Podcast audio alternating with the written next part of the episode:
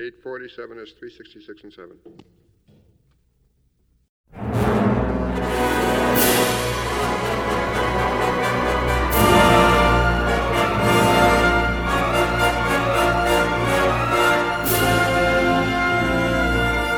Hello and welcome to A Score to Settle, a podcast about movie and TV music. I'm your host, Brian McVicker. Each episode, I focus on music composed for film and television, whether through analyzing a specific score, taking a deep dive into a particular composer's career, or by way of interviews with guests, both those in the industry and also fellow fans. Happy New Year to all my listeners. Welcome to 2023, and I hope this will ultimately emerge as a stellar year for everyone out there. In this inaugural episode of the new year, I am accompanied once again by popular soundtrack album producer and editor Neil S. Bulk in what has become a perennial, entertaining, and often inside baseball type of discussion. Neil and I will recap his standout projects from the prior year, in this instance 2022, for the venerable soundtrack record labels La La Land Records, Quartet Records, and Varese Sarabande. As always, I appreciate when Neil can spend time to share the details and experiences on these albums. How are you feeling today, Neil? I am fine, thanks. I'm, I'm happy to go inside baseball with you. Awesome. Yeah, I like to get the the inside baseball, the inside track. Uh, that's also, I guess, that could be a pun. Uh, inside, inside track. track.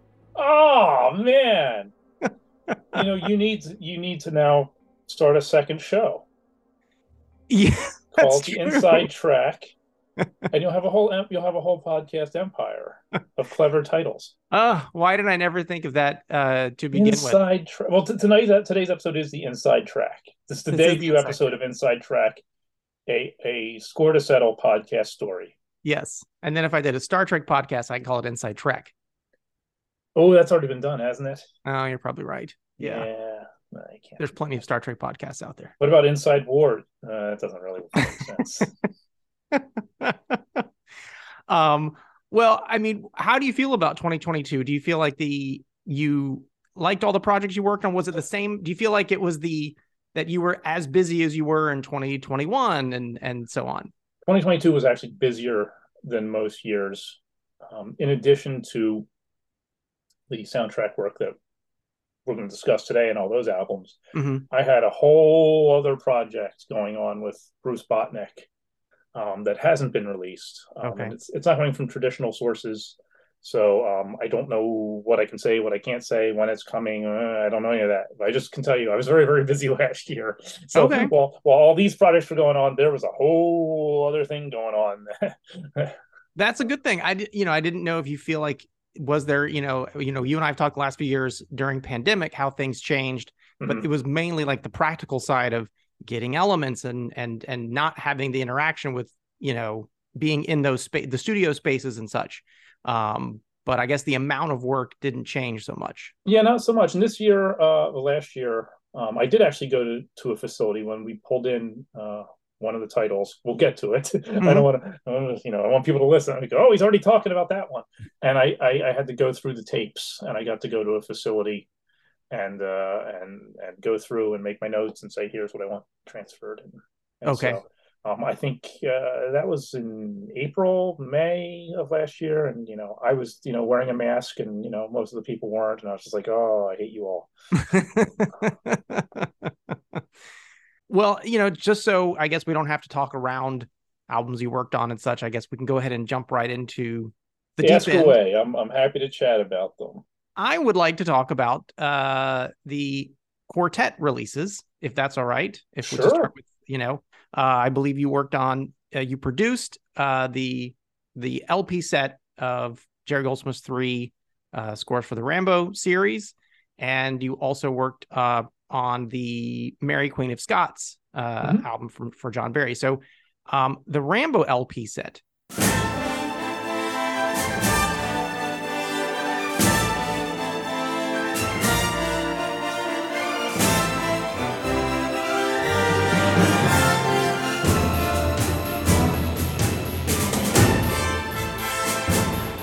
what can you tell as what can you reveal as far as when did that begin and and how long you know of a project that was going on i feel like that kind of started in 2021, and and Jose reached out to me and he said, "Hey, we're gonna do Rambo three on vinyl." And I have to admit, I went kind of film score monthly for a second, in my reply, which might have not been the coolest thing, which was, "Great, what about Rambo 2? like, only because there was something I wanted to address on Rambo 2 that I thought we could do on LP, which was the title of two tracks Gunboat and River Crash.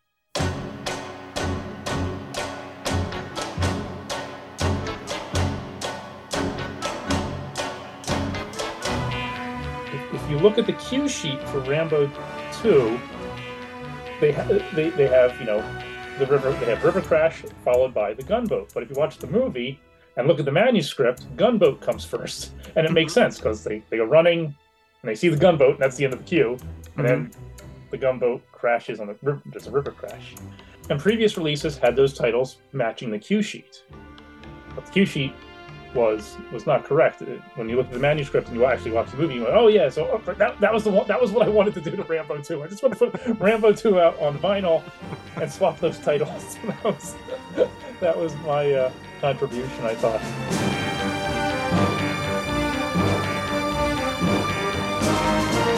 What wound up happening was Studio Canal was fine with doing all three, and uh, so I think I, I swear I think that started in 2021 um, and then the element search uh, commenced for a long time.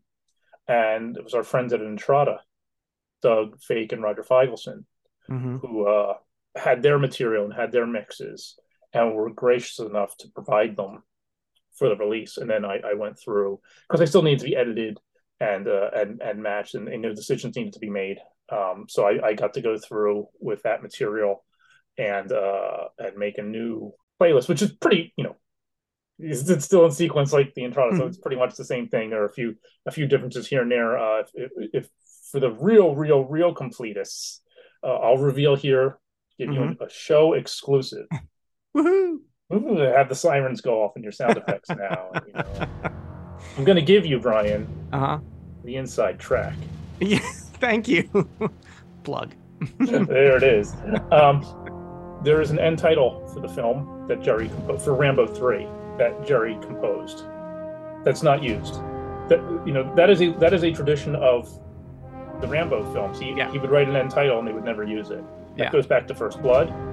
That goes back, and then Rambo Two famously, mm-hmm. and then Rambo Three also had an end title that wasn't used. We had two takes of it, but absolutely no reference which one to use. Right. So Intrada used one take, and I was like, okay, fine, I'm going to put another one on the vinyl. I have no idea so if, if, you get the vinyl, you're actually going to get a different take of the Rambo 3 end title.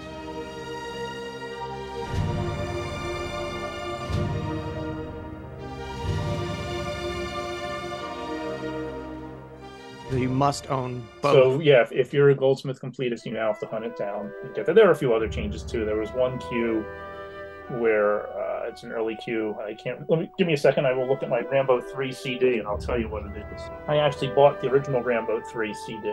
Oh, from Scotti Brothers. The Scotti Brothers album because oh. it has, you know, some Goldsmith cues on here. Yeah. And I think I think it's the cue another time. Uh huh. Um, this has an album version, and on the sound on the new vinyl version, I have the film take, so it's a little different. Uh, wow, I did not Interesting. So then, what did Intrada use on there? They used they stuck with the album. Okay. The album. Okay, that's also really cool to know. I didn't. Yeah. I did not notice that. It's it's so subtle. Yeah. it was one of those like, I have it. Let's yeah. do something a little different. You know, uh, we don't have any of the bonus tracks that are on the CDs. So I mean, so well, you still you still have to hold on. You know, you have to hold on. You have you need you need both to get the full complete Rambo picture.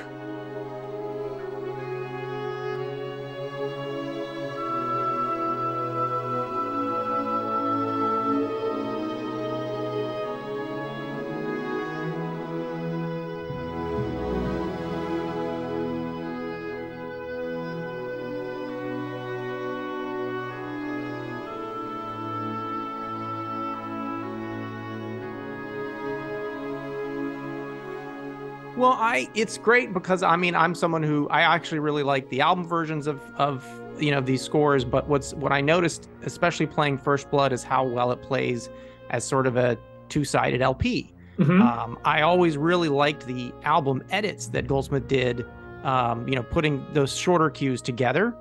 But I realized in playing the LP through how it plays really symphonically in a way and how it develops.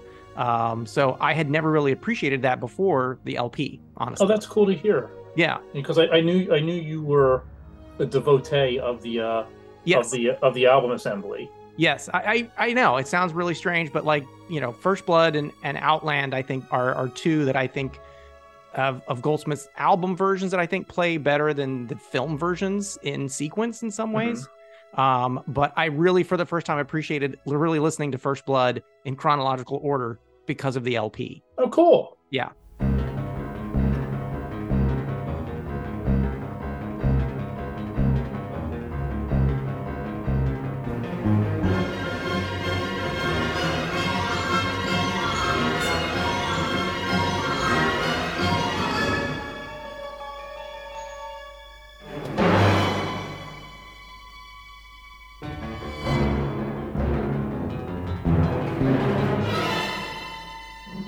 Now, you, I guess, coming into it as a fan, I guess, or not quite as much of a fan, was there any reassessment for you just aesthetically or just from your own, you know, listening enjoyment to any of the three Rambo scores?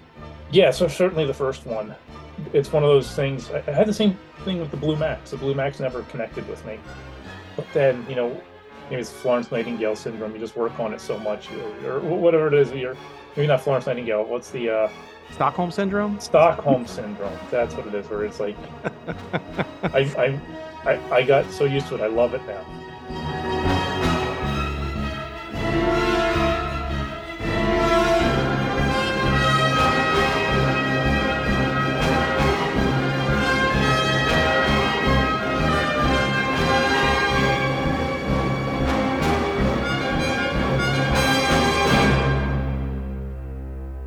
I'll let you know something else about this project. Uh, yeah. Part of the part of the element search, um, which ultimately led to Intrada helping us out.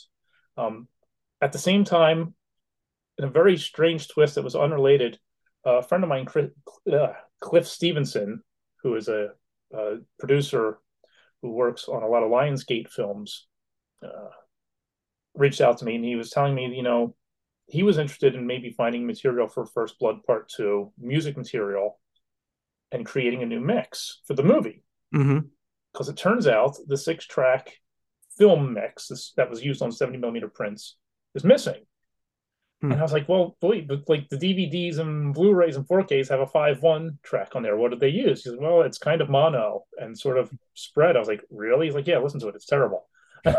so so I put it on. I'm like, oh my gosh, he's right. It is terrible. I, I have to admit, I don't really watch the films that often and it never clicked with me. I was like, boy, this this I think it was Oscar nominated, and it it sounds lousy. Huh. So I was like, well, I, I'm I'm looking for material. You're looking for material. Maybe we can look for material together. And I said, you know, try looking here for First Blood Part Two. Maybe maybe something will, will turn up. And sure enough, it did. Um, we never found any music material, but we did find the six track mix for the film. I got to hear it a few months ago, and uh, it was terrific. and it will be coming out at some point on 4K this year. Cliff That's said. what I was I was going to mention. I was like, I remember reading it, and I think yeah. it probably was thanks to one of your posts that yeah, Cliff, uh, led me down that. Cliff is uh, doing a deep dive on the Rambo films and is turning over every stone uh, to make this uh, release uh, spectacular. And you know, from what I heard, from you know, just a quick you know quick day at on the dubbing stage, it was like, oh my gosh, this hmm. is this is night and day better because we could compare them and just like, yeah. So wow, I'm looking yeah, forward so to hearing exciting. that. And but also as far as the LP project, I mean, um, if if my podcast had a YouTube element, I could show the the LP because I mean, it is an incredibly like handsomely made package. I mean, it's, it's just gorgeous. It is gorgeous. I think it's the most gorgeous thing I've been involved with. It's certainly up there. Um, yeah. I, I didn't, I, you know, and I reviewed the packaging and I had PDFs, but I never could put it together. I knew, the, I knew the sleeves were going to be the Casaro art. Mm-hmm. Um, you know, I knew that, but the box, um, for whatever reason, I thought that the LPs were just going to slide in. I didn't expect it to have a lid. Mm-hmm. I didn't expect it to have that, you know, that satin ribbon on the inside. I was like, oh my god, this is the most luxurious uh, thing. It's terrific. Oh, it's it's amazing. I'm I'm happy to have it in my collection and, and have it on display. And believe it or not, we finally got Jeff Bond to write about the Rambo films. Which, when I think he might have even posted about it, I kept thinking he had. I'm like, how did that not happen? I was so happy to have his notes. That was the whole point for doing the release. Yeah, it's it's absolutely a, a great achievement for uh you know uh for you from last year. So well, thank uh, you. major major kudos on that release. Yay.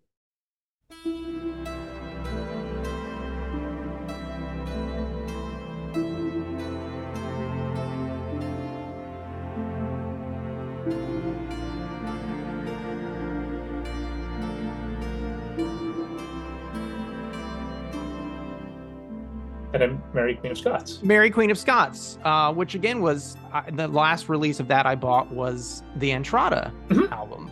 And so, what did you bring to the table on on this one from Quartet? Uh, we found more of the score. It's it's a missing score, unfortunately. Um, there's the album master, which Intrada released, and then Quartet also included on their album. But the actual scoring masters are missing. So what we wound up using was a combination. We were able to present the full score as it is from the, film stem. We had a music stem, but we also had a, a newly discovered uh, quarter inch, which wasn't the entire score, but was a decent amount of the score that we could, you know, use that in addition to the stem. If we go, we combine the two, we wind up with the full score and it all fits on one CD. it's like a shocked. 79 minute album. yeah. I mean, that again, back to the gills. Yeah. Yeah. No, I was just really happy to, to, to be involved with that one because I love John Barry. Oh my gosh. Yeah. I, I, I mean, I celebrate any of his releases, which again, I'm like, I have to, I have it written down to come back to talk about Chaplin. Sure. Um, but that was another one. I only was aware of the album release. And again, so fascinating to hear the full score and have it sort of unfold, you know, and and you're you're getting more of it end to end. And just to hear the way he threads his themes throughout the entire score is awesome. Um, and the sound i thought was really fantastic yeah for, it's for you know chris malone uh, did the restoration for the stem and you know quarter inch mono tape that we had. And and we all couldn't believe it. We're like oh, this sounds you know you, you hear stem and you so you go uh-oh. But this one came through okay. And, and uh, i can't remember if we ever determined when it was actually recorded, but you can tell that it's right around Diamonds Are Forever because there are times where it does sound like Diamond, you know, yeah. They're similar. Like, oh yeah, yeah, I love it.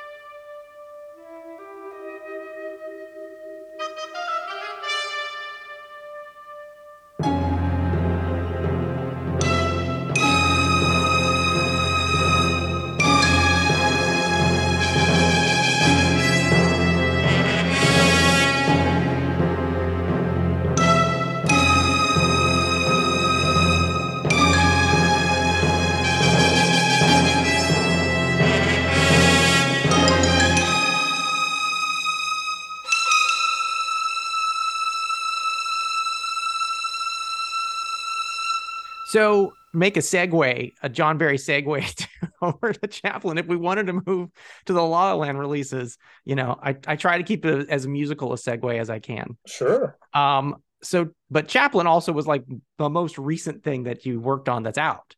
Mm-hmm. Um. So, uh, again, this is another score that it's it's interesting. The '90s haven't really, other than Dances with Wolves, there's not too much attention paid to to John Barry's work in the '90s. Um, so this was, I don't think, I feel like yeah. the releases that have his his scores because I went to look at what else he would he did in the '90s, and he had like a bunch of rejected scores and stuff like uh, the specialist and the Mercury specialist. Rising and and Swept yeah. from the Sea, but like none of them have had any sort of deluxe editions. And so it's really great that you guys kind of brought this to light.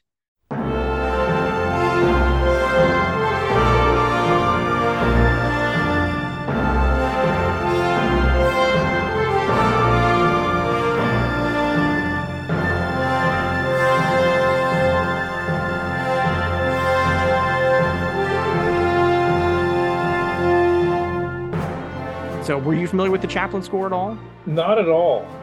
And I was actually very surprised when we did announce it because I'm obviously very happy with the album. John Burley Burlingame's happy with the album. Uh, you know, we all we're all thrilled with it, but I had no idea what the, the fan reaction was going to be for it. And it was great to see so many people excited for the release because I was like, okay, I thought this might be a little, you know, niche thing, but people are very excited about Chaplin, and, and the response has been terrific. And I, am thrilled. I'm like, great. I'm so happy.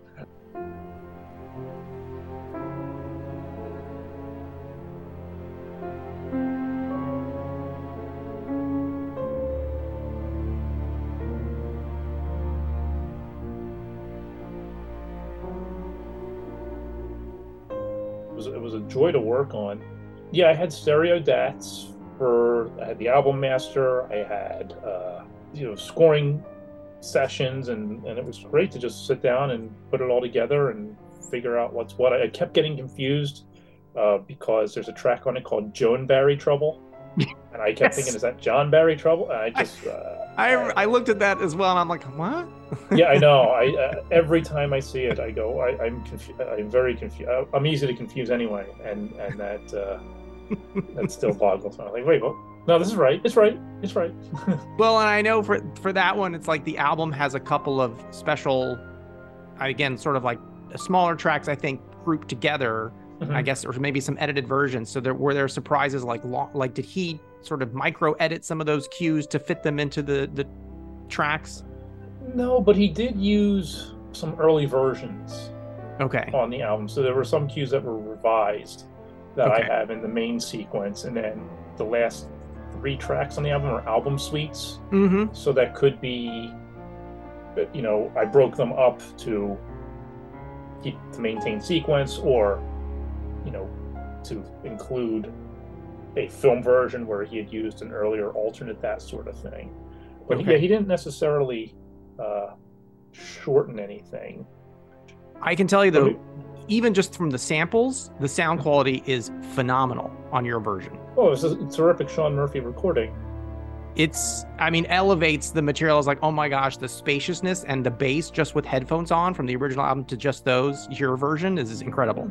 Yeah, because that, that Murphy in that era had a lot of low end stuff going on. It was good.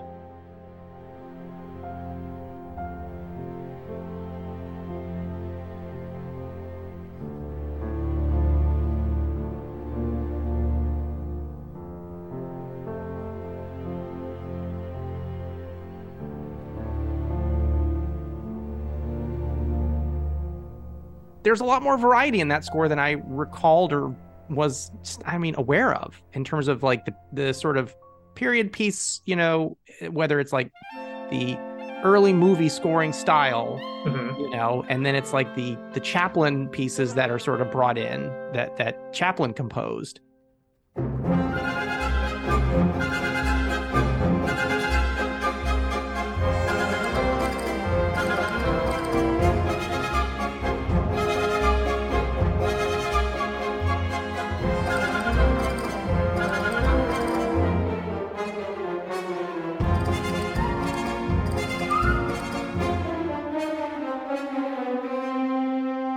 Chaplin is such an interesting part of Barry's you know career at that point because I feel like he's still riding the Dances with Wolves high. Mm-hmm. So you know he gets that Oscar nomination, but then after that, I just kind of feel like he just went through a period of getting scores rejected, or it was I don't know for films people just didn't see. Yeah, he he. uh I think as an artist, he wasn't. You know, you, you you think John Barry and you think of you know classic Bond or somewhere in time. And as an artist, he was evolving well beyond that. Mm-hmm. And so, you know, I guess the ultimate expression of this is the Incredibles. Mm-hmm. You know, I mean, the the teaser was scored with on Her Majesty's Secret Service. Like, like the guy who wrote that doesn't write that way anymore. Yeah, I don't think he could write that way anymore. Yeah, and so I think there was an expectation that hey, we got John Barry, we're going to get this, and he's on a whole other level musically, and so it's terrific though. I love John Barry. So oh my gosh, I, yeah, I I love him for the fact that he did change, you yeah. know, and and that you know he's got the different periods that you can sort of dive into. I don't think that's a terrible thing. I think it's great for him and Goldsmith and Williams and some of the other long term composers. Sure. I don't need them to keep writing like it's 1978. No, not at all. Uh, yeah. That would probably get tiring for us as listeners as it is for them to, you know, yeah, be on repeat. Yeah, absolutely, absolutely. Um, well, I, you know, let's if we can stick with the La La Land catalog. Um, another another release. I, I was not familiar with this score at all. I uh, I did not. I never purchased it. Never even saw the movie. Uh, was How the Grinch Stole Christmas by James Horner.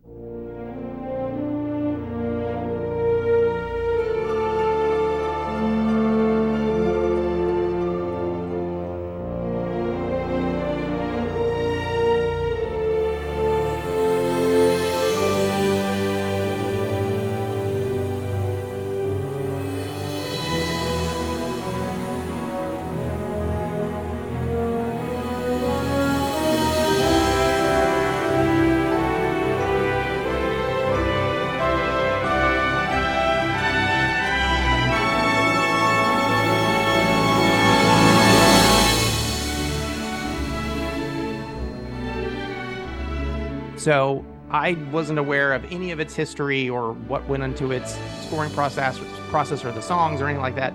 Was this a new one for you as well? Uh, Abs- a- absolutely. Um, as a Jewish person without any Christmas spirit, uh, I, I, tend not to watch holiday films because it's, it's not my holiday. Right. so, I, you know, so but the project came up. Um, I was excited to do it. Um, it, it, had been mistakenly, I, I had been told that there was no soundtrack album, but in fact there was a soundtrack album, and, and I was like, well, but there, it's it's songs. I'm like, well, there's 40 minutes of Horner on here. It's half the score. so um, uh, I was excited to work on it. It was daunting. There was a lot of material, but I was able to pare it down pretty efficiently by mm-hmm. being a and, and, doing producing stuff. Mm-hmm. And uh, it was gratifying to, to get to work on that and, and make such a such a good album.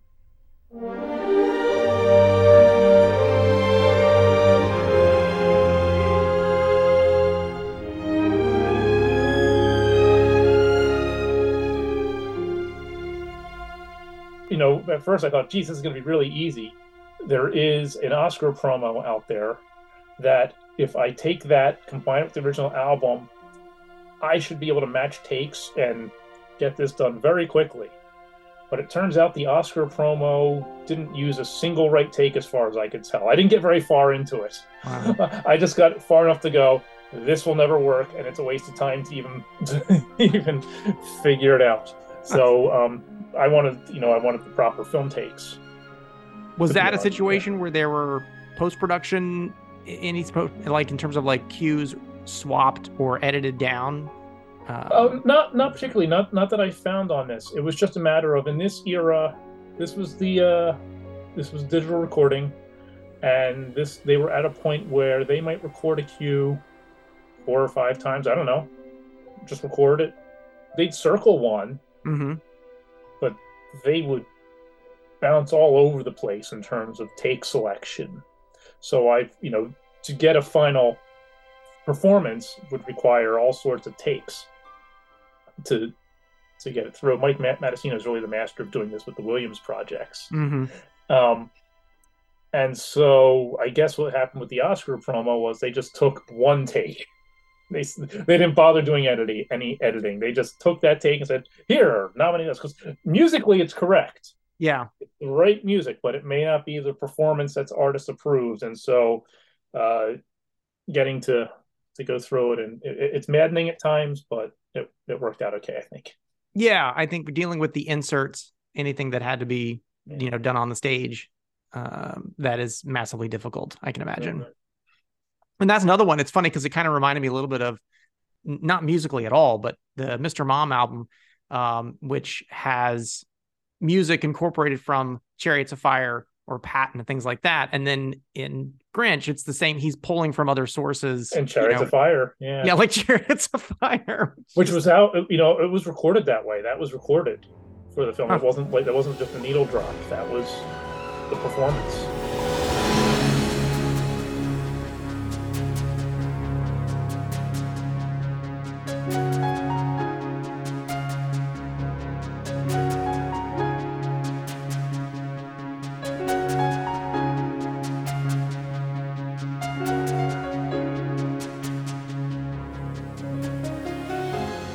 To incorporate, I guess, you know, the songs from the original '60s mm-hmm. uh, animated special as well, uh, which makes crediting the cues difficult, I would imagine.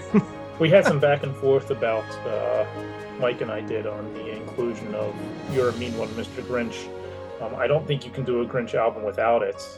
We, it was just a matter of where do you put it, and I was like, uh, I know it has nothing to do with the rest of the score, but I think it I think it belongs in sequence. yeah. Story wise, you're all you're that's where you're headed, and then everything that comes after it is a direct result of that. So you sort of had to you needed that, even though I know it's not by Horner and doesn't have anything to do with the rest of the score. With this coat and this hat, I look just like Saint Nick. Ho, ho, ho! You're a mean one. Mr. Grinch. You really are a heel. You're as cuddly as a cactus and as charming as an eel, Mr. Grinch. You're a bad banana with a greasy black peel.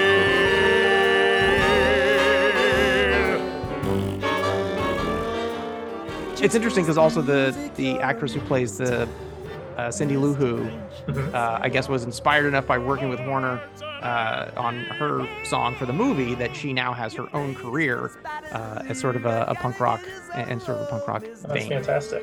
Yeah. So, and she she apparently, uh, according to Wiki, I guess, or no, according to the liner notes, I'm like, wait, when did I read this? it was in your liner notes. It was in the album liner notes that she credits James Horner for starting her singing career.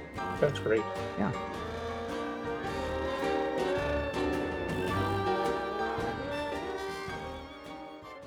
The Grinch preceded, I think, the Black Friday set. Yes. Yeah. Um, so you know, we wanted, Black... we wanted to be sure people had it in time for the holiday season, so it came out a little bit early. Makes total sense. You got to plan ahead. Uh, but your Black Friday releases were stellar, and it was, you know, I guess a massive success uh, for La La Land, which is fantastic. What a year! Yeah, exactly. Congrats to you and everyone at La La Land. well, thank you. Um, now everyone who you know is a fan of La La Land and fan of your work will have their own particular favorite uh, album from the set uh, from 2022 from Black Friday. Uh, for me, it wound up being Tomorrow Never Dies. Uh, oh, was was really? I yeah, is that strange? no, no, it was a very popular release.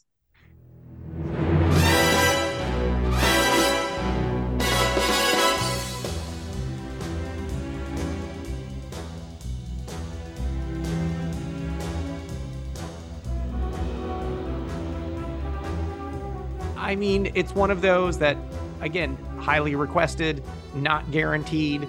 Um, I think it's fantastic that you and David Arnold continue to work together. Great, you do great work together. Can you, t- you know, talk anything about difficulties uh, with Tomorrow Never Dies, or was it highly delayed? How did that come together? Absolutely no difficulties, believe it or not. Once it got going, I got an email one night that from MGM that had gone to MV and it was forwarded to me. Was like, you can go ahead and start on this. And so I was like, fantastic. I reached out to David and said, we got to go ahead to start on this album. And I saw a list of elements and they were called in. That's where I went to the facility to look at the tapes because there were a ton of DATs, a lot of redundancy. Hmm. So I didn't need them all transferred. So I was able to whittle it down to here's here's what I need transferred, and they did it very quickly. Not bad for a company called Post Haste. They uh, they they, they put the haste in Post Haste.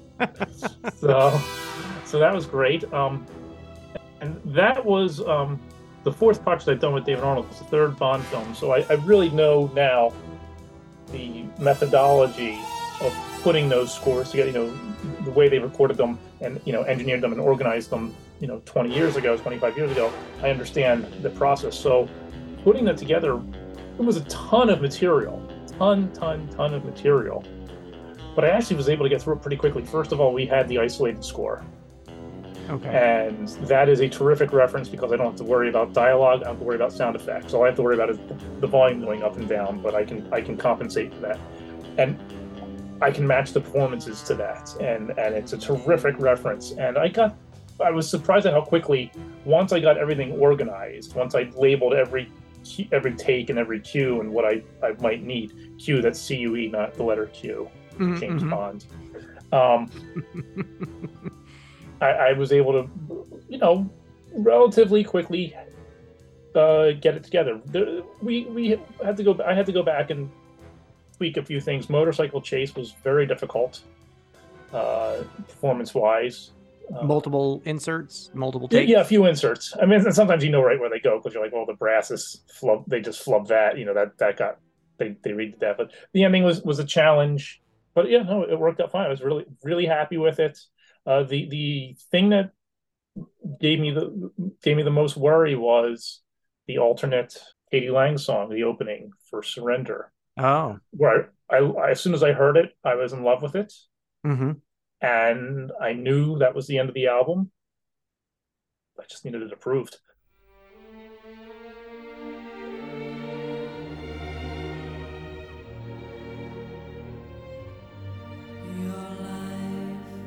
terrific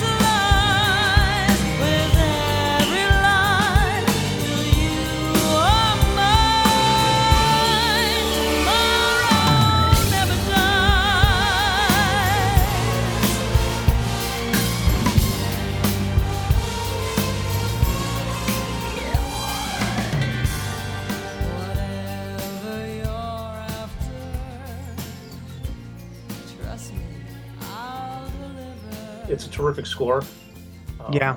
I know exactly where I was the first time I heard White Knight. oh, yeah? Um, bought the CD, and I was sitting in my car, and I didn't even get past the gun barrel. didn't get. I was like, "Oh my god, I got to hear that again." you know.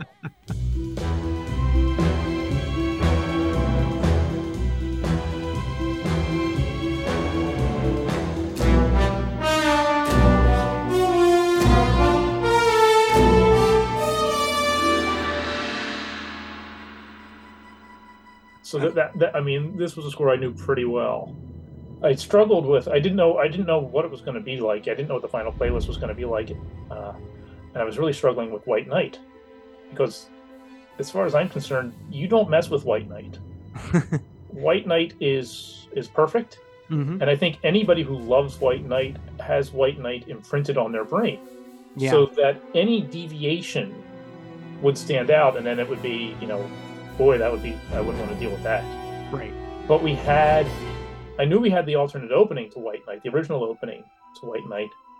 But then there was also like 28 extra frames at the end at one point that were snipped out of the album. Oh. And I was like, well, where do I put that? Uh, fortunately, it was fine to, to stick with the uh, because I was like, I can't. Do I do I put extended? For do I open the album with White Knight extended version because of these twenty eight frames that are? I'm like, oh, people. And then, but then I have to include the album version, and I got to have the. It was like it was a whole thing, and it was a whole decision making. But I was like, do I really want that on here three times? Do I have room for this on here three times? Did people want? I was like, ultimately, we stuck with the album edit of White Knight, which is fine because the the the cue is edited distractingly at times in the film yeah. Uh, I, you know, to, to get back to White Knight being imprinted on our brains, it was imprinted on my brain when I saw it opening day, first show, December 19th, 1997. And there is a cut right in the, you know, uh, right in the music uh, where it, it, cuts back to Russian. It goes da da da da da. But the whole build up, you know, da da da da yeah. It's like, where is that? I don't know what that music goes to. What's supposed to be happening here? But it, I knew in the theater when I saw that first show because I'd had the album a month already. I'm like, wait, stuff's missing. What's going on here? You know, that was a, that was a movie that you know they they recorded it when they had material to score. It was a very rushed production to to hit their deadline and there's a ton of editing in that score. There's a lot of shortened bits and pieces over, so it was and it seemed like it wasn't something where David Arnold was brought on late because like he was replacing someone or anything like no. that. It, it was just sort of a rushed production. It was it was the production. They had a release date. That that's a common thing. Yeah. But I mean, it's incredible what he did with that amount of time. I mean, that's he really great. was like there was like no second guessing. It was you go with your gut on scoring it, and that's what's on film. That's what's recorded.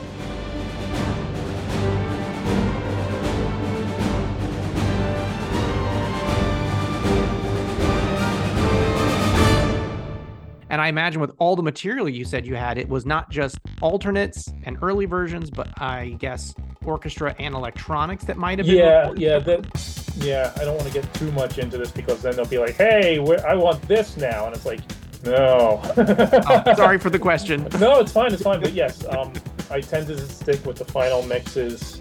There were instances where you would have orchestra only. I've heard backseat driver mm-hmm. with just the orchestra. It's not that interesting okay? You need the you it's written to have the electronics. You need to have the electronics because you know it's just the orchestra going through.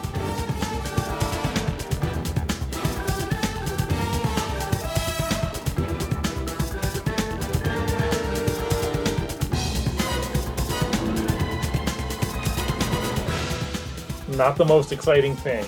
Yeah it, it's like having a karaoke version of a song it's like you know? it's like something else has the melody. It's like right. vocal is supposed to be part of the it's you know with the back. to be part of it. You know that's why I'm sort of resistant to uh, instrumental versions of songs. Now, had had I not been able to get the alternate surrender mm-hmm. on there, yes, I probably would have closed the album with an instrumental version.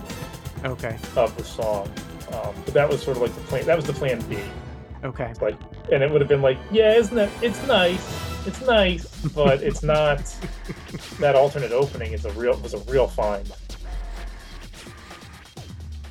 Well, I mean, and I, you know, obviously that what comes up in fan circles every time there is a new expanded Bond album is when's the next expanded Bond album? And I know that there's never any promise of another that James Bond will return in La La Land.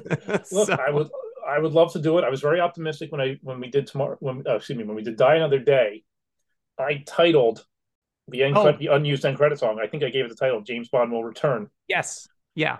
Sort of like, but you have to understand. Every time we do one of these, that's it. There is no plan. Mm-hmm. Do we want to do more? Absolutely. We love James Bond. I love James Bond. I would love to work on more James Bond. I think it'll happen at some point, but as of now, it is not happening. Yeah. Unfortunately, there is no James Bond for me in the pipeline oh wait, that was world's not enough. well, I appreciate all the information on the background on that one. Yeah, yeah. So that yeah, so that was a it was a yeah, I was I was thrilled. I remember I remember getting the email and I just walked it was like 10 o'clock at night or something, and I just walked out and said, Oh Marie, I just got Marie's my wife. And I, I said, Oh, I just got another project. She's like, Oh yeah, like, yeah, it's tomorrow never dies. and she's like, exciting. "You thought you were done," and they pulled you back in. That's a segue, isn't it? Yeah. Is that a segue? That is that is a segue over to Godfather. I see. I'm trying to make these work. That was that was brilliant. Subtle.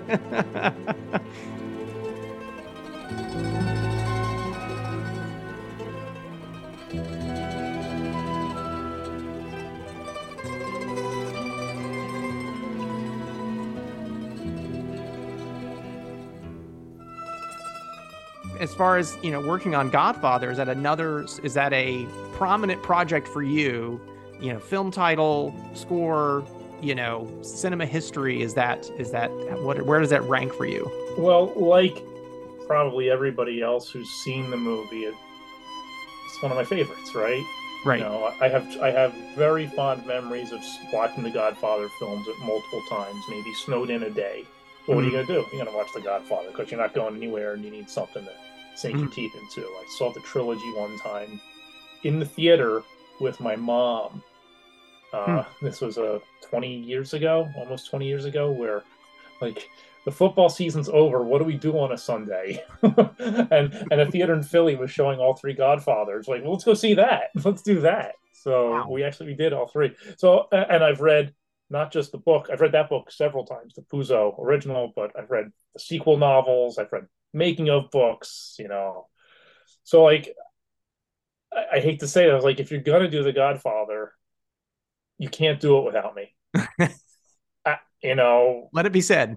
But I, I just, you know, it's it's one of those things where I, I have to be involved in some capacity mm-hmm. because I, I love it so much. I'll bring the I'll bring the passion for it and the love and the care and and I, I got to work with Dan Goldwasser on it. Mm-hmm. Uh, we made it. I think I think we made a really uh, terrific album, and it, it was a joy to go through. It was amazing to go through. Did you have the original soundtrack album, the original Godfather soundtrack album? I did not. It wasn't okay. quite on my radar. Whatever, because I know because I was kind of there when you got introduced to these movies. Yes, that's true. I, I, watched Godfather Part Three with you the day before I met my wife. Oh that's, gosh! You know, wow. Yeah, yeah. Was it really the day before? Yeah, sure was. Interesting.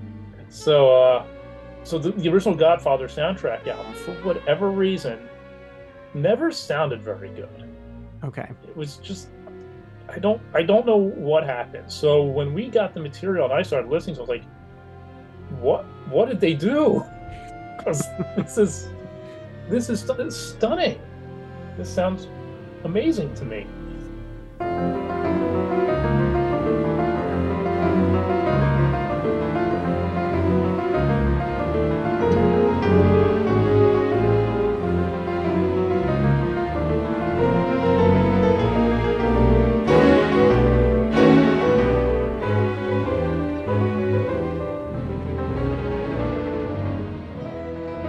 Ton of unused music in The Godfather, so that was fun to figure out. And Dan actually made some videos for us to reference of this unused music, and it syncs perfectly with the film. Like that's it. That's how it goes.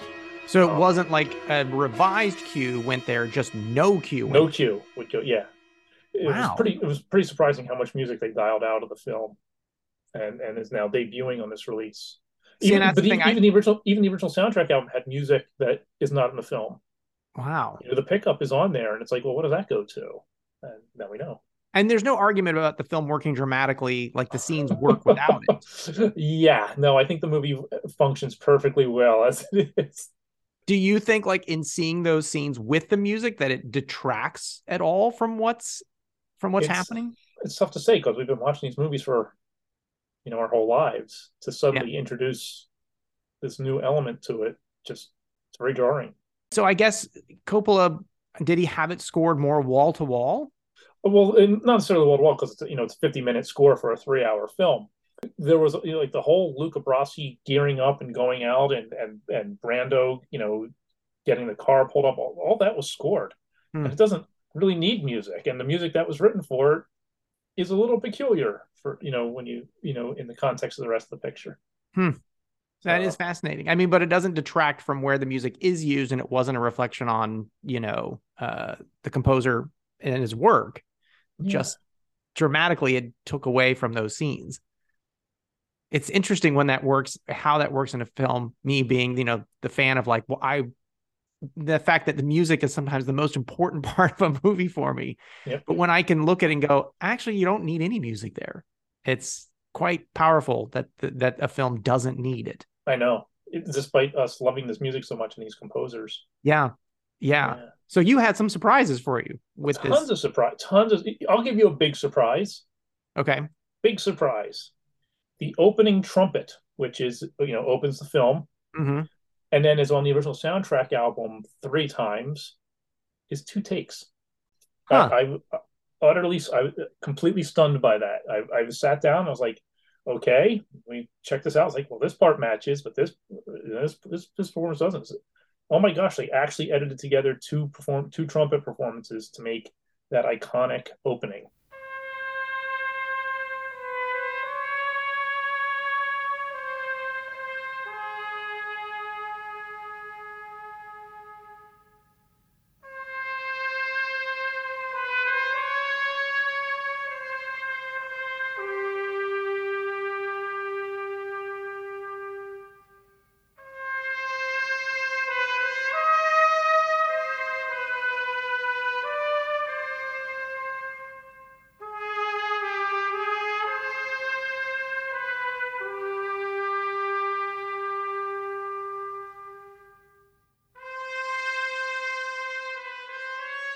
And it's solo.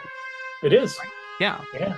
That's tough. So, I was really, I was, I was, uh, you know, and it was one of those.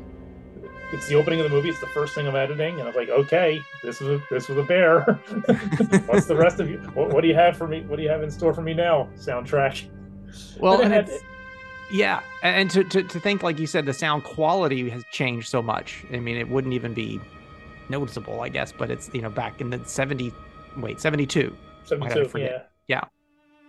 Um, yeah, so that was a that was a thing, and then uh, going back to the sound quality, this was, you know, to me, you know, this is The Godfather. You do not mess with The Godfather, and you don't screw up The Godfather. This is one of the greatest films, if you know, of all. Mm-hmm possibly the greatest film. Who knows? and so um, Dan and I would listen to it. Chris Malone did the mixing on it. Um, and we had feedback. And then we brought it to Doug Schwartz to master. And this, this I, I've never actually had a collaboration quite like this before, where, and I said, I, I, I you know, I said, this is the Godfather. We are going to get this one to be just right. Mm-hmm. And Doug made some terrific suggestions for Chris to go back and remix hmm.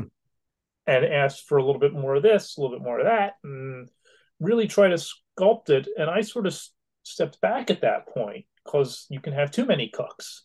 Mm-hmm. And I realized, okay, I don't want to mess with this. We we've got you know two great. We got a great mastering engineer. We got a great mixer let them hash this out. Listen to it and and make sure it's good. And it was. And i think we even sent it off to zoetrope prior to the final master just say this is the direction we're going in. You know what do you think? And we got it all approved. And because uh, it's like you're just not i'm not, I'm not going to screw around with the godfather.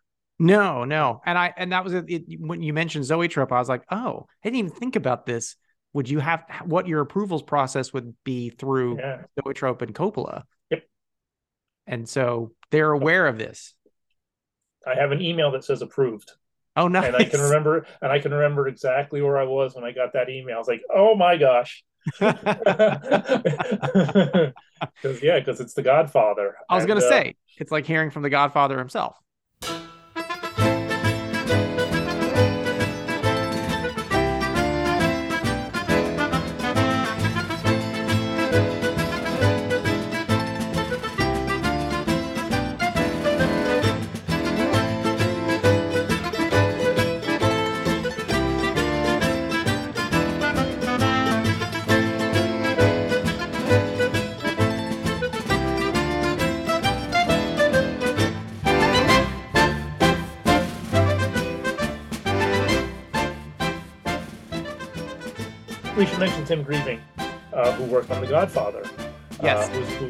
Relationship with Zoetrope. Uh, he worked on Apocalypse Now. Yeah, He, that's true. David Shire score. Yeah. And, you know, terrific help. So I wanted to touch on those three three of the titles from Varese Sarabande, um, if it's all right to switch gears. Sure. Okay. And if I forgot anything, we can certainly circle back. Yeah, what were the titles from Varese again? Oh, yeah, of course, I know. Uh, Death Becomes Her, Alan Uh-huh. Silvestri, LA Confidential, Jerry Goldsmith, and uh, uh, Presumed Innocent Presumed Innocent. by a little known composer, John Williams. Yeah, that guy. I'm actually wearing a John Williams shirt. Wow. I didn't Bought even the- notice that. Bought it at the Hollywood Bowl That's incredible. Boy, I wish I had a video component to this thing. in, in 2019. That's a really cool looking shirt. I didn't Yeah, I like this shirt a lot. They, they they were official shirts. They were for sale there. I was like, oh, I gotta have it.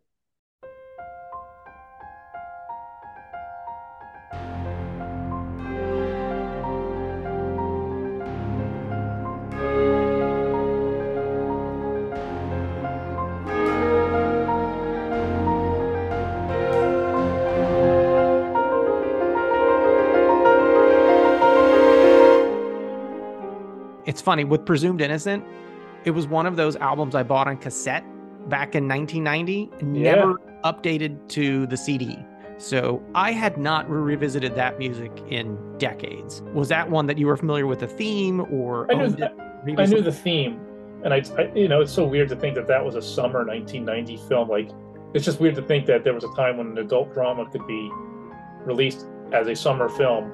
And not and only that, like I think, I a think, I think- million dollars. Yeah, It's and it's not Indiana Jones. yeah, You know, I went to see it because I like Harrison Ford, exactly. but that movie is not Indiana Jones. But yeah, and it was a, it was a success, and it was a summer film, and we don't get those anymore.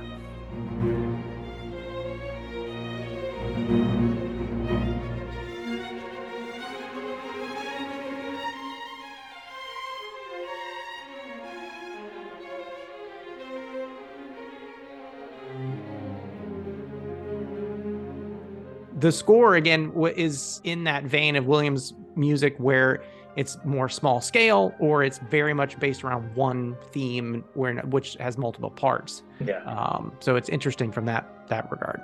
That again a difficult project or was it just sort of all the elements were there? it was very sad. It was a very satisfying project. I was happy, happy to, to be involved with it at the time because you know Mike Matessino is the Williams guy, but he was you know in the middle of Star Trek, Mm, the motion Okay. picture, right.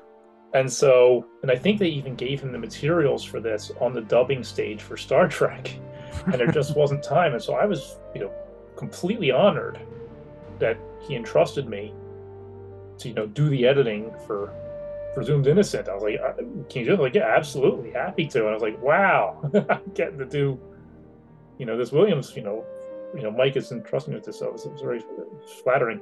And uh it was a it was a decent amount of work uh figuring out film versions album versions doing the new sequencing um hearing where the performance changes were because you know i, I it's you know it's it's not the loudest score so it, it doesn't really stand out at times so trying to listen to the movie and hear what's happening and, and get it right and then there was a little bit of uh, some restoration on my end and, and making sure that our stuff sounded as good as the album and, and going through it and you know mike did the, the, the final mastering on it. Um, and it, I, th- I think it turned out really well and i was happy that you know the score is short enough that we could include tracks from the album you know the, the suites or the takes and allowed us to say it's all again this is just my philosophy. You get that presumed innocent it's all there. It's all in one release. You can listen to the score from the film proper or you could resequence it and listen to the soundtrack album with those performances and and those takes and and, and those you know combinations. And so i'm i'm very happy with that with that project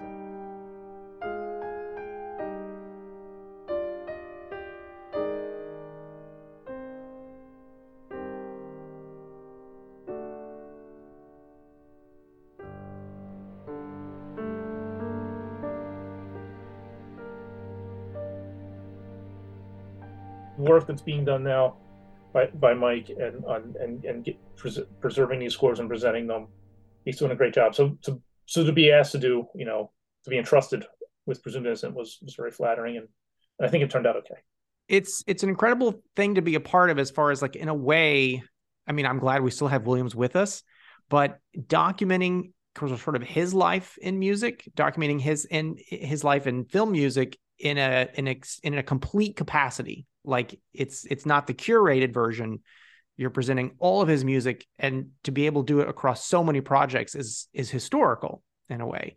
Um, I, I still think somebody should go ahead, if, if not Williams, somebody should go ahead and do a, a series of his work, you know, his uh, concert hall pieces. Yeah, and do a and, and get them all compiled in one place and and you know do all new fresh recordings and do a whole series like you know like you know you get Beethoven mm-hmm. symphonies or you know oh gosh do all, do all the Williams stuff yeah and it would be great because like who's like the the Boston Pops the current Keith Phillips? Keith Lockhart Keith Lockhart sorry yeah uh, he did such a great album of those not always recorded film yeah. themes yeah. and I feel like he's he seems to be a real champion of Williams, and like maybe he could do something like yeah, that. Yeah, some, some someone should do it. Yeah. Uh, well, we'll hold out hope for that. Yeah. um, but moving on to to the other the the two other Varese albums, what was it like working on uh Death Becomes Her? Was that uh, a joy? Uh, troublesome? it was a dream.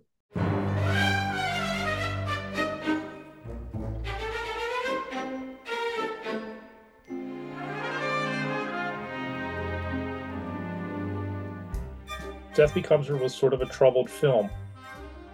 And uh, it had Tracey Ullman was completely cut out of it. Which I didn't know about, I think, until reading the notes. Right. She was supposed to be in it. And by the way, Al Kaplan wrote those notes. He is a he is the Zemeckis Silvestri uh, authority. Yeah. So when this became a project, I reached out to Varese and I suggested him and said, "Here's here's the guy to write the notes. I'm very happy that he got to do it, and he's very happy to do it too. So I knew this was a troubled production. We've never seen the footage outside of the trailer, mm-hmm. but she was supposed to tie into the original ending of the movie. He was supposed to, Bruce Willis was supposed to go off with her, and the original ending takes place 27 years later mm-hmm. in Switzerland, and he's older, except his hand isn't.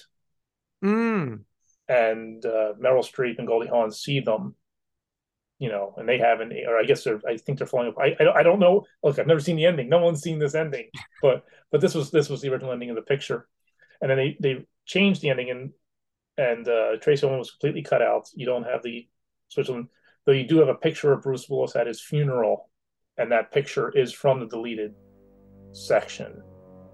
Right. So how does this tie into this release? Well, we were sent the box scans for the music. And i could see it was very there were a lot there were a lot of sessions and there were some early sessions.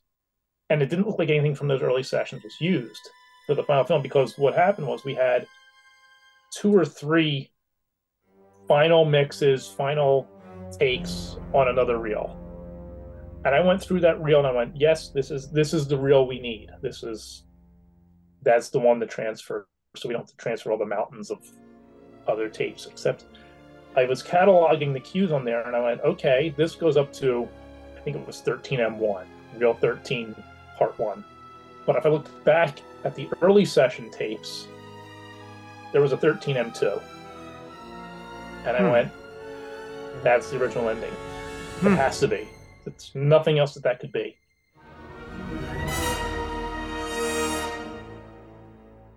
And I said, okay, so let's transfer this tape of all these mixes, these final mixes, and then let's also transfer this tape that has a, a circle for 13M2. And sure enough, that's what it was like. Oh boy, what a what a find! That was it. Seriously? But you had to you had to know the history of the film, and then go through all the paperwork and look, look at the takes and figure it out and, and go. There it is. That's the one I want.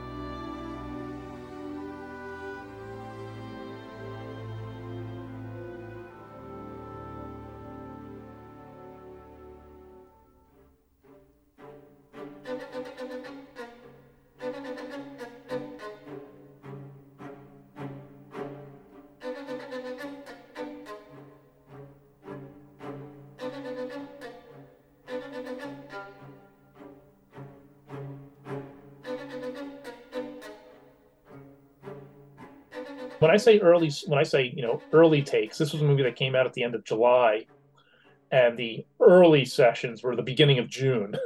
Mm. they were Oh, wow. recording, yeah, they recorded right up to you know sometime in July. Okay. Um, I think they did. Again, this was last year, so someone's flip frantically flipping through the booklet right now, going, uh, "No, they stopped recording." I was like, uh, "Whatever." All they want to do Uh, is fact check you. yeah, I know, I know, Neil. You anyway. They won't find you on social media though. They can't. They can't find me. I'm not there. Don't look. Uh, but, but yes, but, but that was that was the real the real thrill was like knowing that we we did the research and we were able to present because even like I said, the footage I don't know if it even survives. Shout Factory when they announced that they were doing a special edition disc, I was like, what a great opportunity to include the footage. Couldn't find it. It always surprised me that that was one that was sort of overlooked for a special edition even going back to the DVD era when it came out, it was only full screen. It wasn't even widescreen. And I was like, geez, this is a perfect uh, film for Laurent Bouzereau to do a documentary for. He's doing all these other Universal films. This one is in need of a widescreen transfer or, you know, an anamorphic widescreen transfer. Why not go back and revisit? It's got terrific effects. You know, mm-hmm. it's, it's Robert Zemeckis, who is, you know, whose next picture was Forrest Gump. It's, it's all these great people. It just never happened. So when a, a special edition just finally did happen, it didn't have the footage, and I just I just wonder where that footage is. And but at least we have the music now.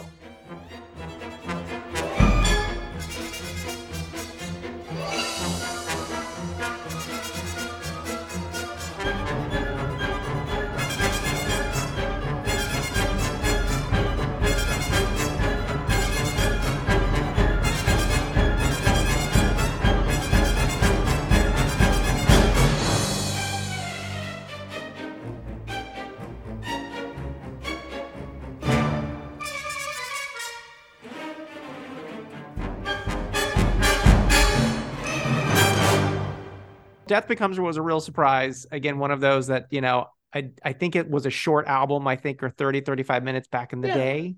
So again, great to you know supplement it with you know more of that material. Yeah, I was Um, really yeah I was really happy to work on that. I was working on that at the same time as the Rambo set.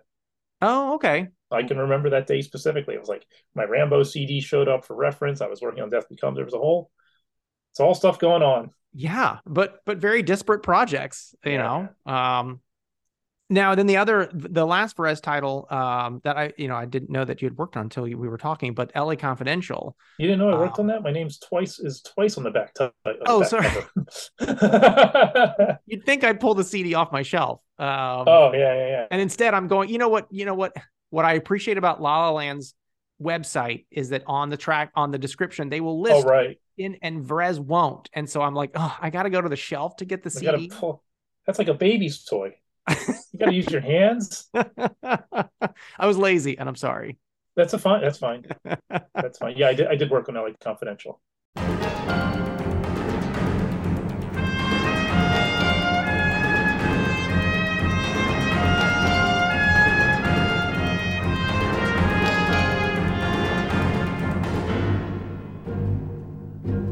Yeah, that was one where again, it when it was announced, I had this thought of like, okay, I again appreciate any Goldsmith album that gets a deluxe expanded edition. I didn't remember there being much extra music. I did wasn't aware of like alternates or anything that that it had revi- that there were a lot of score revisions to to cues.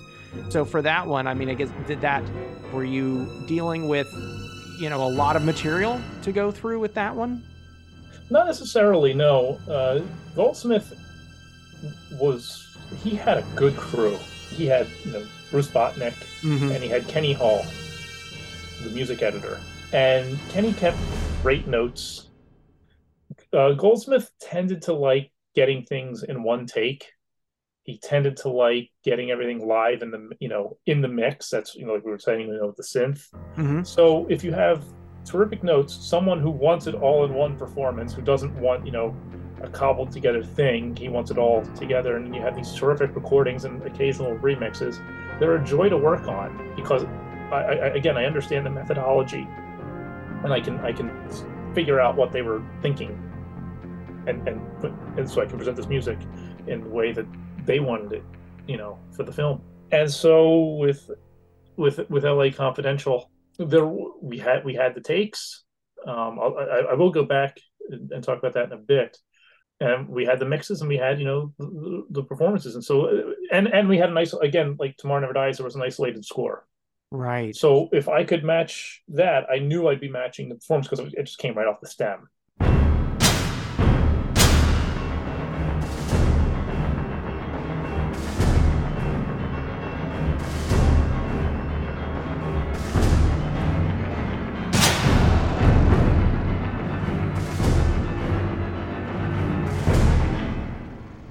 So it was it was very easy to uh, determine the takes. Um, it was it was fascinating to learn that. Uh, I mean, did anybody know that the, the opening of uh, Bloody Christmas was different in the film than it was in the album? I never knew that. I did not either, and I was going to ask about that. You know, in terms of recording or just in, mic'd instruments dropped. I guess. No, it was a separate. Rec- they did the they did the full take, and that's what's on the album.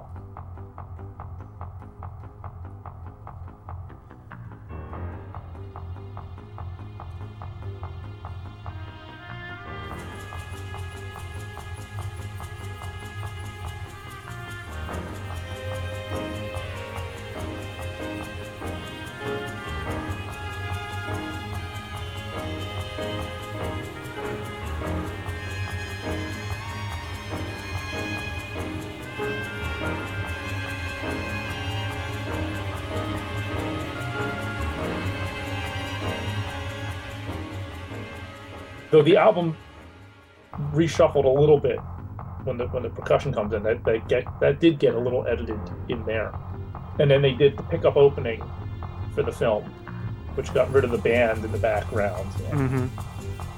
Yeah, but I never knew that. I was like, well, the first cue is edited together. Okay, here we go. Let's let's go with it.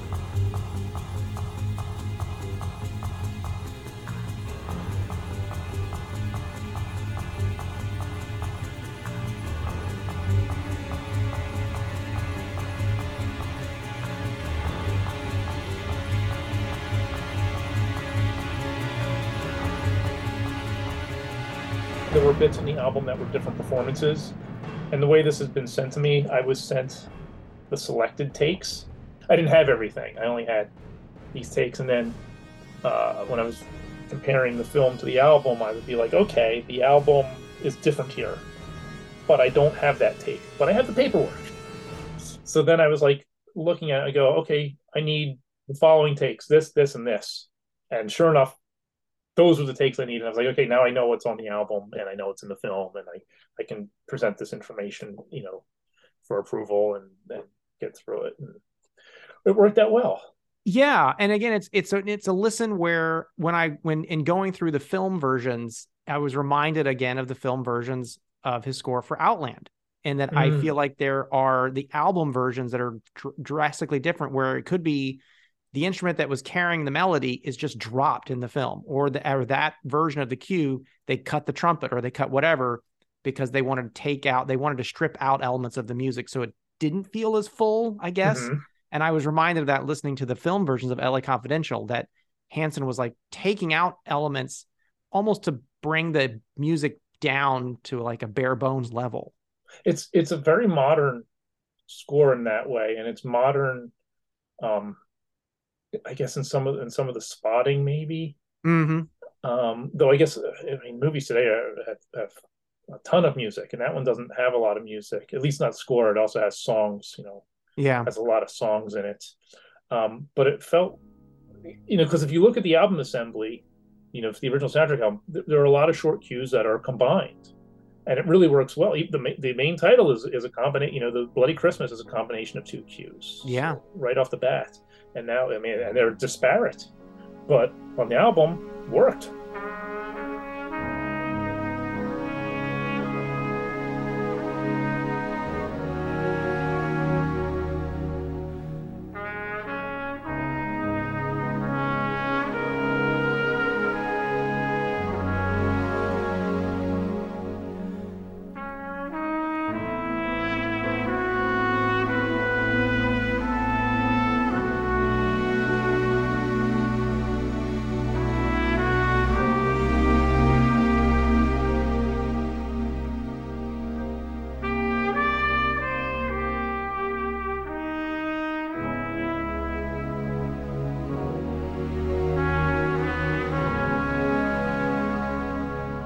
So unique to the film music business and the soundtrack business that you could have these alternates that provide different listening experiences. I know it's it's it is unique to this world.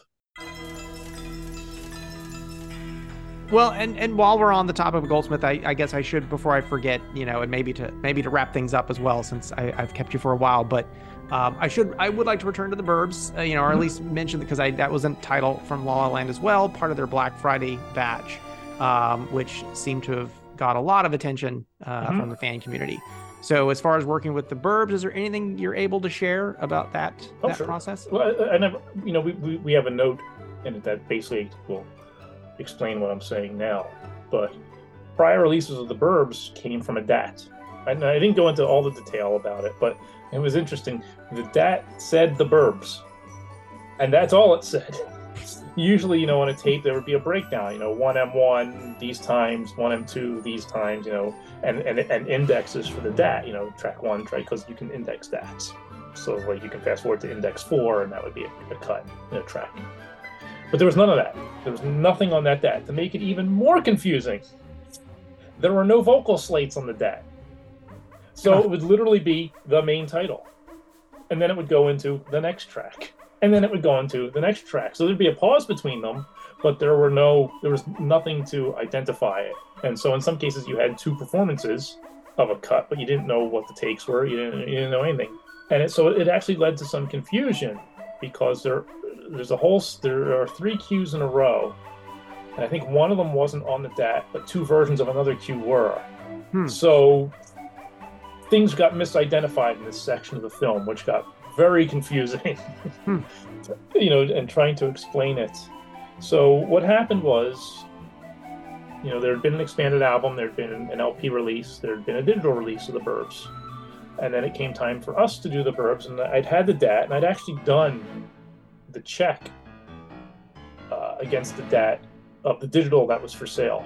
I was asked, can you make sure that these digital files are correct? I was like, well, I really don't have anything. And it was sort of a courtesy. So I just put the DAT in and lined everything up. And I looked at it and went, that's right. Everything on this DAT is on that release. You're, hmm. you're golden. You're golden. When it came time to do the soundtrack album for, for um, La La Land, and it was a project. I did my usual thing, which is put it up against the movie.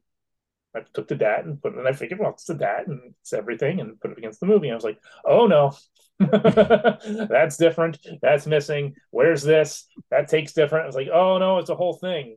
And and I there's stuff that that's not on that. Suddenly there's stuff that's not on the DAT. What's going on here? Well, it turns out the DAT was mostly complete but not complete from for sessions that were the end of November and the beginning of December of 1989.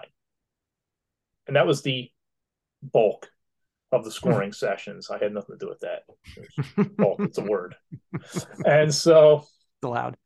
It's yeah, thank you. But there was a pickup session at the beginning of July, uh, excuse me, in the beginning of January 1989. And that's where all these other little bits and pieces were. Hmm. You know, new versions, inserts. They were all, you know, obviously they, they had mixed and looked at it and went, oh, we have to redo this. Let's so he did a pickup session, and it's that pickup session that wasn't there. So Mike Matessino went went through Universal's uh, inventory and found the two inch scoring masters that had Bruce Botnick's original three track LCR mixes for the Burbs, and it was everything. And it was everything. It was everything and more.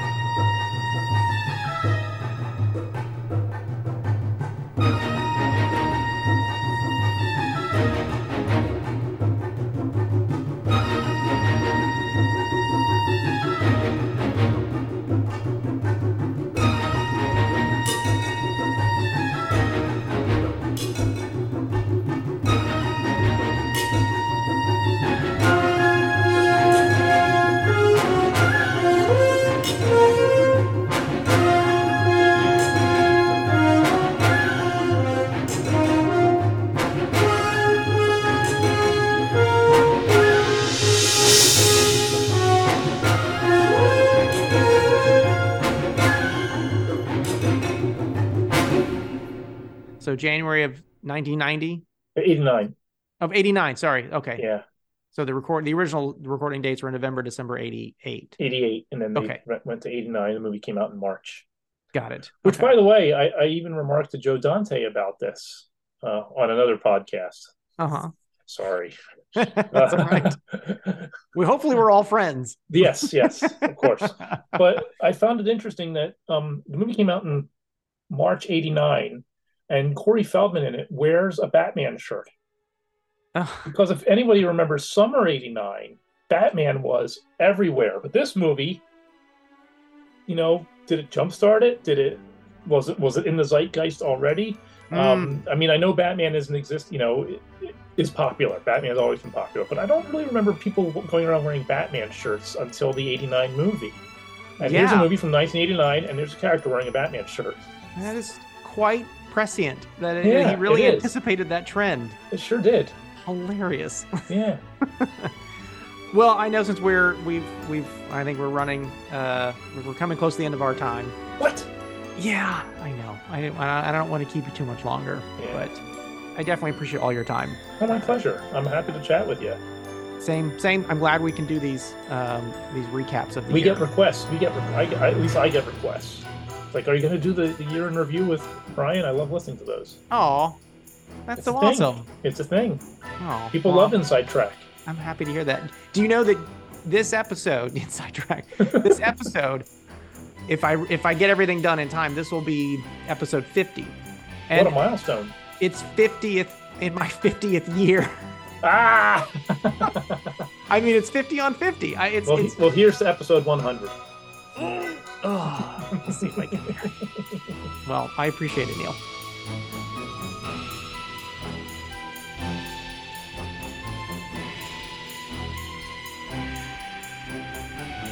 This wraps up my conversation with soundtrack album producer and editor Neil S. Bulk.